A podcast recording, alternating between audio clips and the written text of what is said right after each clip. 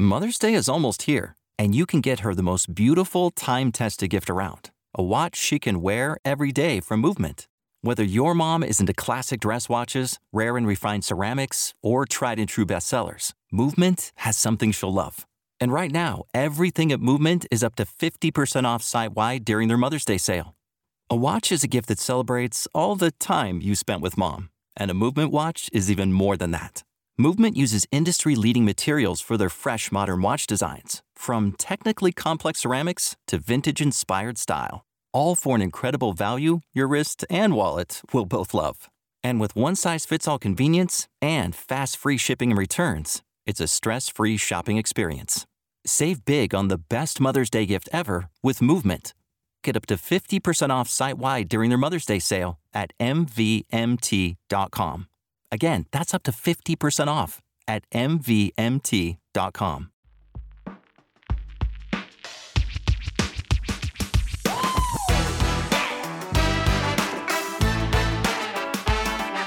This is Happiness Solved with America's Happiness Coach, Sandee Sgarlata.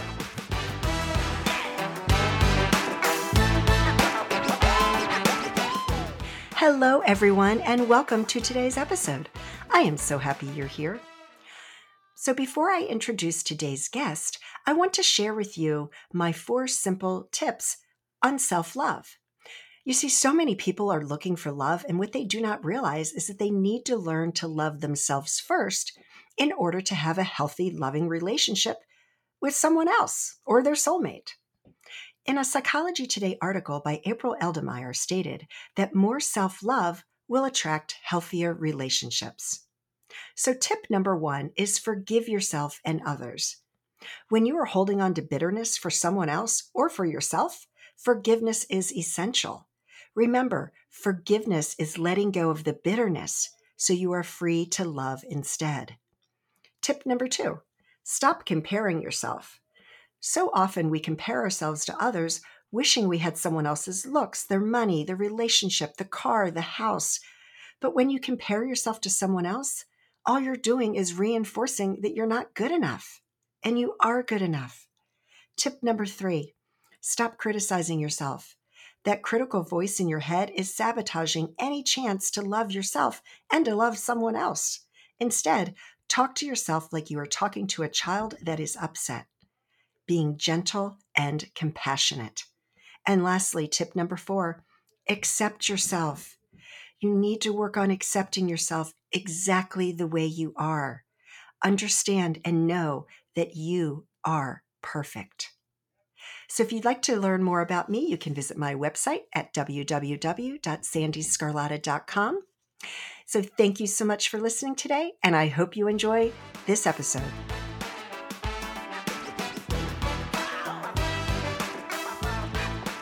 Today's guest is Sonia Lewis. More than 30 years in the making, Sonia is a former high school teacher and took a leap of faith to establish Ascribe Educational Consulting, giving life to her vision and dreams of educational equity.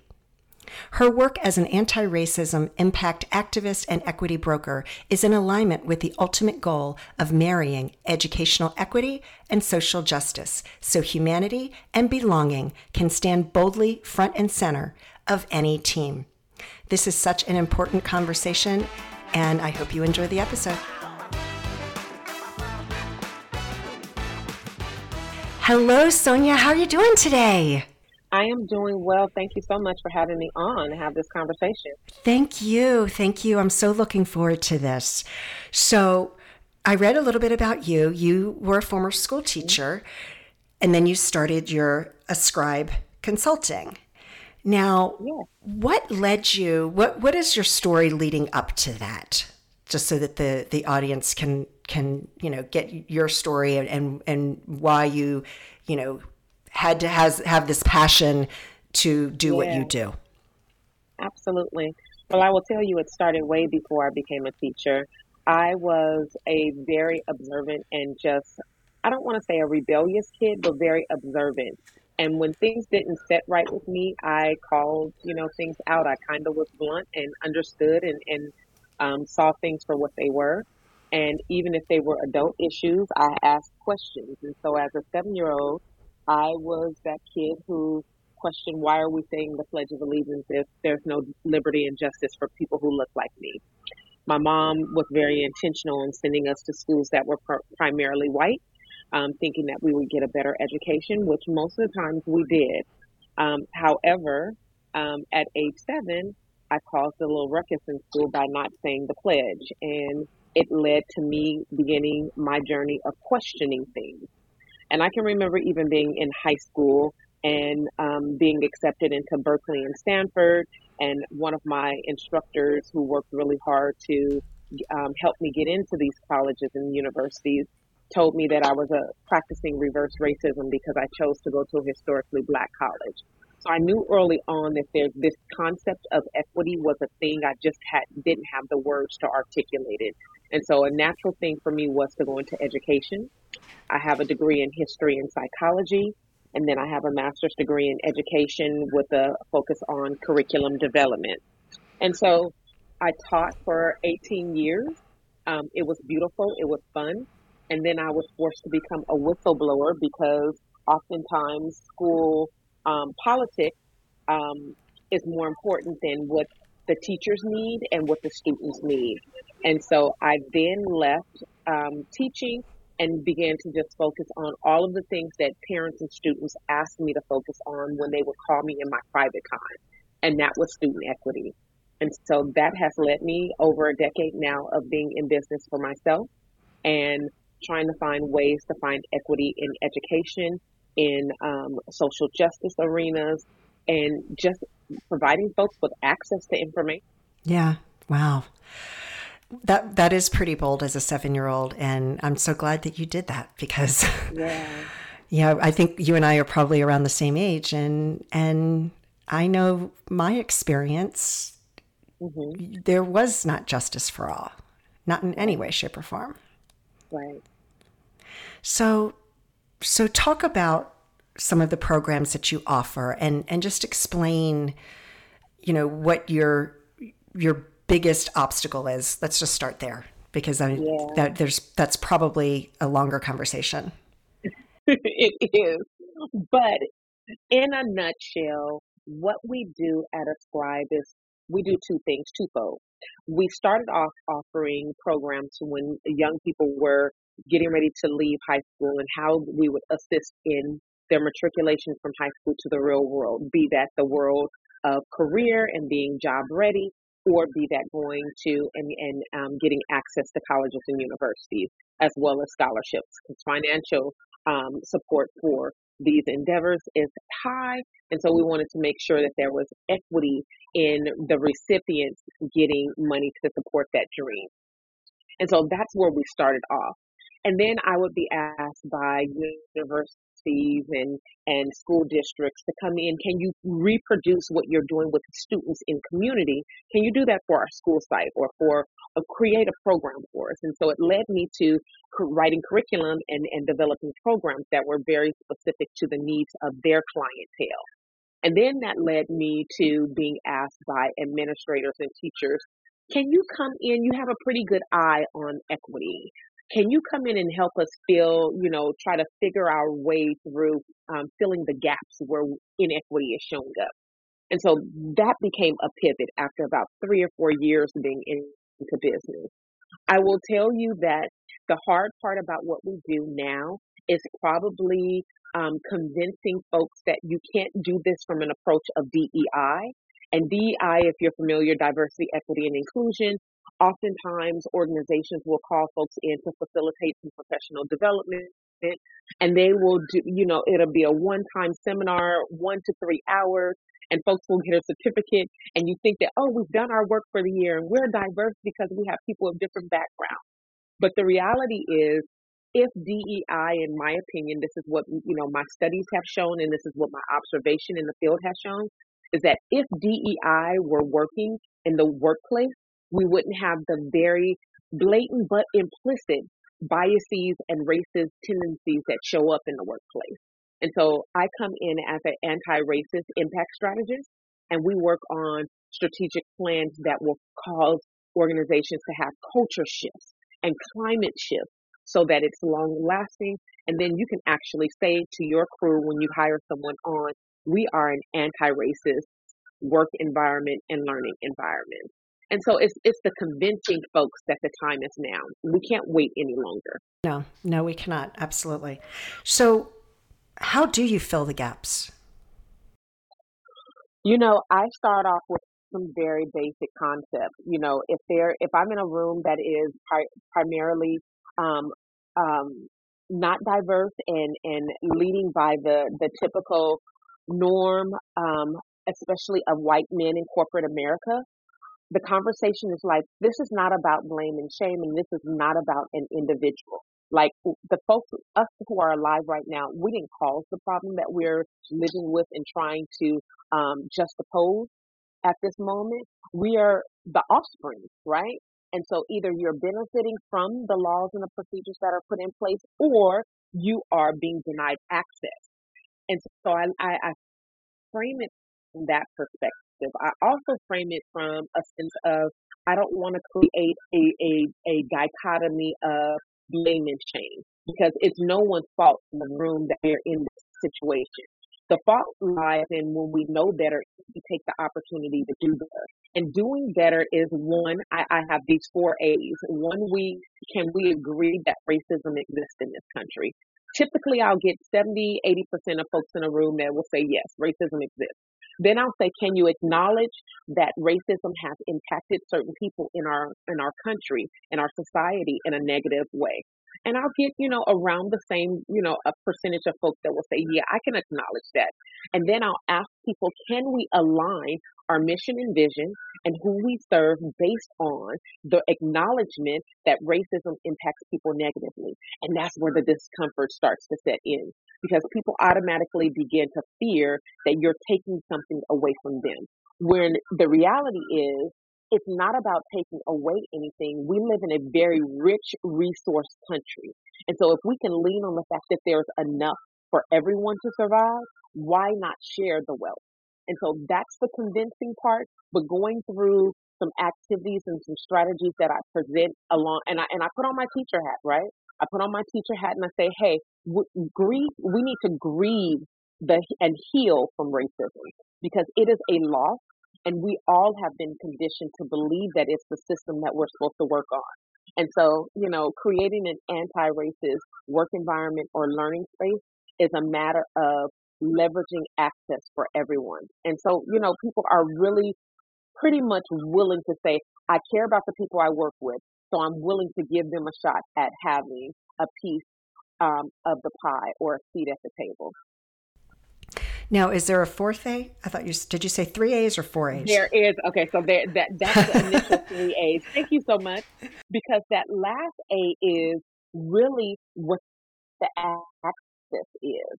And so now we want to put things in action. We want to uh, make sure that we are looking at our policies and our procedures and make sure that they are accessible to those who have been the most marginalized. Now, that doesn't mean that we're taking everything from someone else. We're just saying that we're leveraging the playing field. If you've ever seen the images of or the memes of um, um, these um, cartoons, it's a it's a baseball scene, and you have someone who's standing on a crate because everybody, you know, if we think about equality, everybody gets a crate, right? If you show up into any classroom today and, and the teacher has 30 pencils, one for each kid, but some kids may have come in with a pencil while other kids may have not come in with a pencil. If we really and truly are, are concerned about everybody having access to the ability to do their best and show up in their best, we need to give a little bit more to those who have less. And that's how we leverage um, equity in this country. And so that last A is just really and truly about putting in action what access to the resources look like. So in general, mm-hmm. what what is the pushback that some of the people are feeling? Again, I think that the pushback mostly are twofold. Mostly it's the fear, right? The fear of the unknown. The fear that we've done it this way for so long and it's working for some people. And I would push back and say that if one person in your organization is lacking, then all people are lacking because when that one person doesn't feel like they belong, then they are not going to be them best, their best selves when they show up to your workplace and they are not going to give you the best production. And so if at the end of the day, any team in any, any, um, field, any, um, um, any place in this country, if your bottom line is production, which most businesses are in business to make money, right? And so if you're at the end of the day wanting to have the best product developed from your company, you have to be interested in the talent that is in front of you. And if that talent doesn't feel like they belong, they will hate coming to work. It will not be a career and they will be waiting every day to clock out. And so I address it from that standpoint. Do we want to improve production or do we want the same conditions of the same folks being quiet because they are being marginalized within your ranks? Mm-hmm. Well, yeah, I mean, it all comes down to education. Yeah. And I, I truly believe that we have we we are just living in a time where we've been conditioned to believe some things, and that ninety percent of people that I run into um, are just unconscious of the fact that they've allowed these implicit biases to uh, be a part of their psyche. And so it's just about reprogramming. And again, I stress the fact that this is not a one and done you know, kind of professional development that can be offered to change these things. These things take time. And so I, anyone who's listening to this podcast, if you're interested in doing any work along the um, line of um, DE&I or anti-racism work, give yourself grace. Like you, there, every, no one will have all the answers and it's going to take time. And so that time looks like one, three, and five year waves. And I know that for some people, they want, you know, immediate gratification. It's not going to happen overnight. And we often make mistakes and we slip back to our old habits. And so we have to allow ourselves grace to reimagine what the new possibility can look like. Yeah. We are going to take a quick break from today's interview because I am so excited to tell you about a new program that I've just rolled out. It includes two group coaching calls each month to help you create the lasting happiness you so desire. It's only a $50 a month investment in yourself, and you are worth it. So visit www.sandeesgarlata.com slash courses to sign up. I hope you enjoy the rest of today's interview.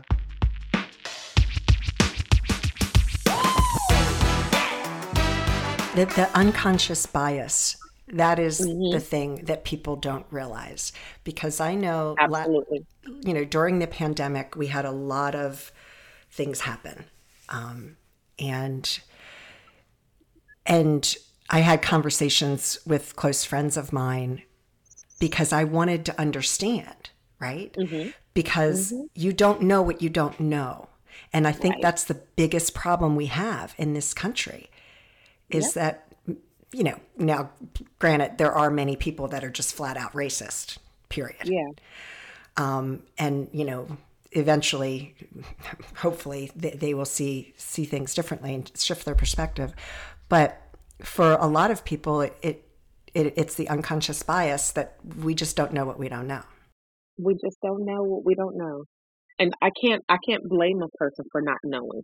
But what I can do is is give, you know, the next person grace and if I can assist in, you know, their understanding of a topic that's challenging because this is a challenge. It's not easy for anyone.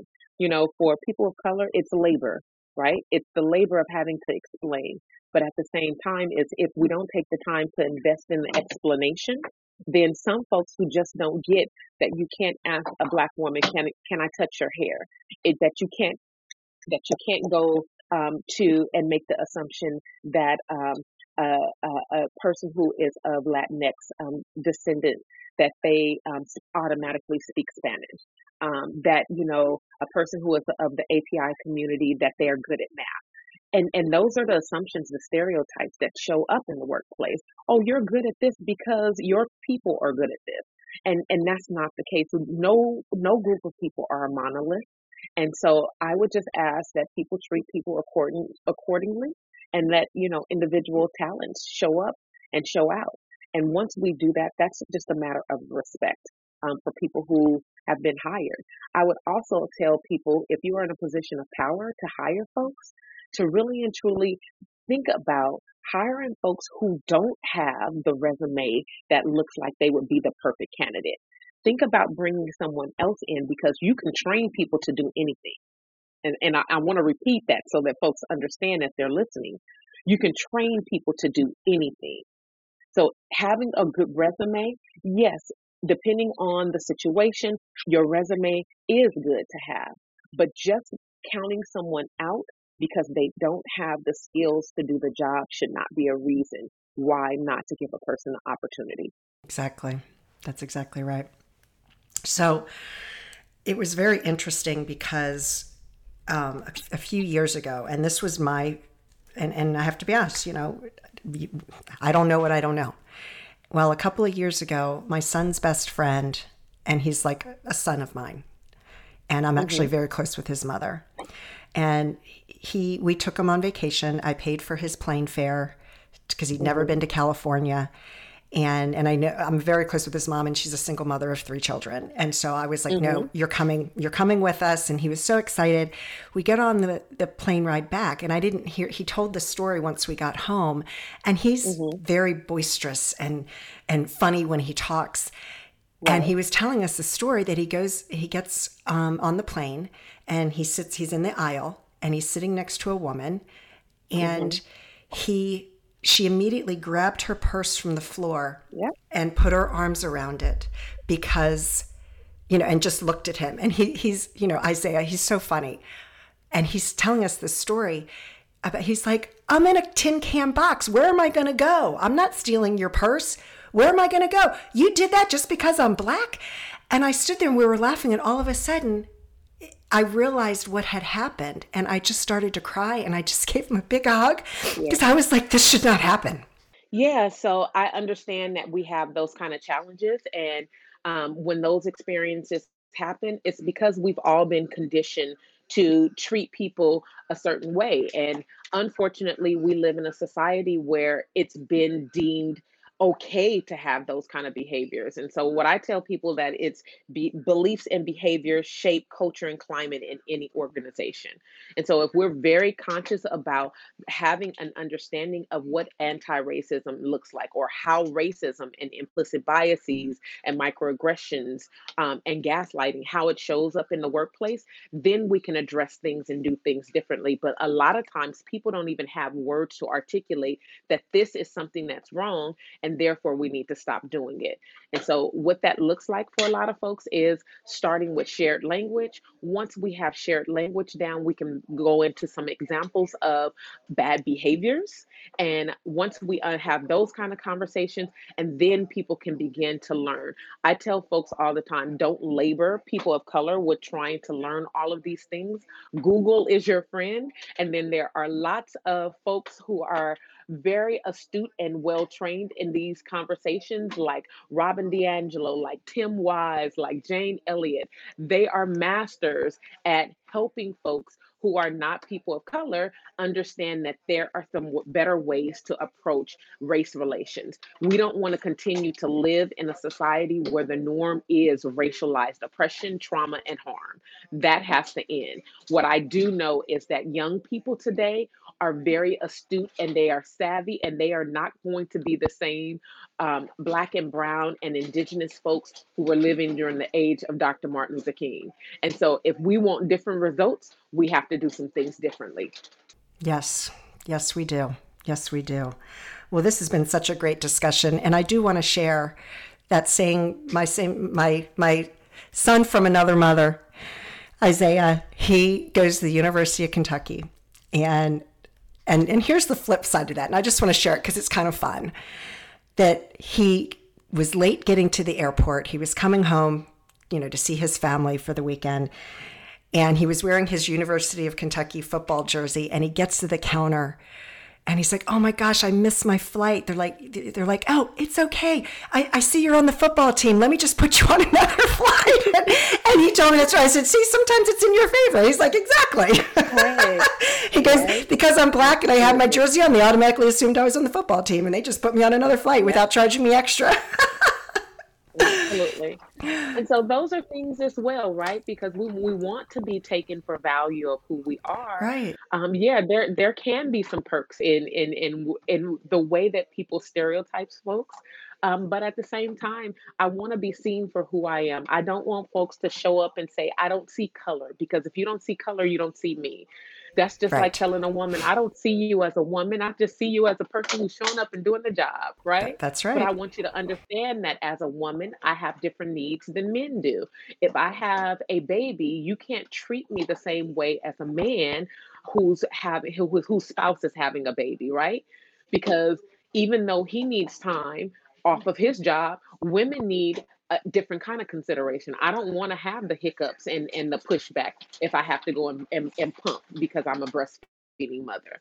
So things like that, when we talk about equity, has to be taken into consideration. That that's across the gamut. That comes when we're talking about disability rights. That's when we're talking about LGBTQ rights. That's when we're talking about Muslim and religious rights. We can talk about so many different intersections and and we also don't don't want to get into this dangerous territory of having oppression olympics either we don't need to compare our struggles what we need to do is join forces knowing that the struggle is real so that we can fight the very thing that sees us as a target Yeah, exactly. Wow. Sonia, this has been such an amazing conversation. Uh, your website is scribesuccess.com. Is that correct? That is correct Okay, perfect. and we can be followed on facebook and instagram as well as ascribe success Fantastic. Is there anything else that you want to share with the audience that you haven't said? you know we are are launching my new book will be coming out soon and it is called monsters and aliens um, it's telling the seven year old sonia story and um, really is a book a conversation starter for parents to have with their young people around being brave in moments that they think that something doesn't feel good to them but it also gives them an opportunity to have these challenging conversations about race and difference Love it. When when will that be released? it will be out top of the year 2022 Fantastic. Well, great. Well, Sonia, thank you so much for the work that you're doing. It is so needed in this world. And uh, I just wish you all of the best success with your programs and the, the work thank that you you're doing. Thank you so much All right. Take care, Sonia. Absolutely. Thank you so much. You as well.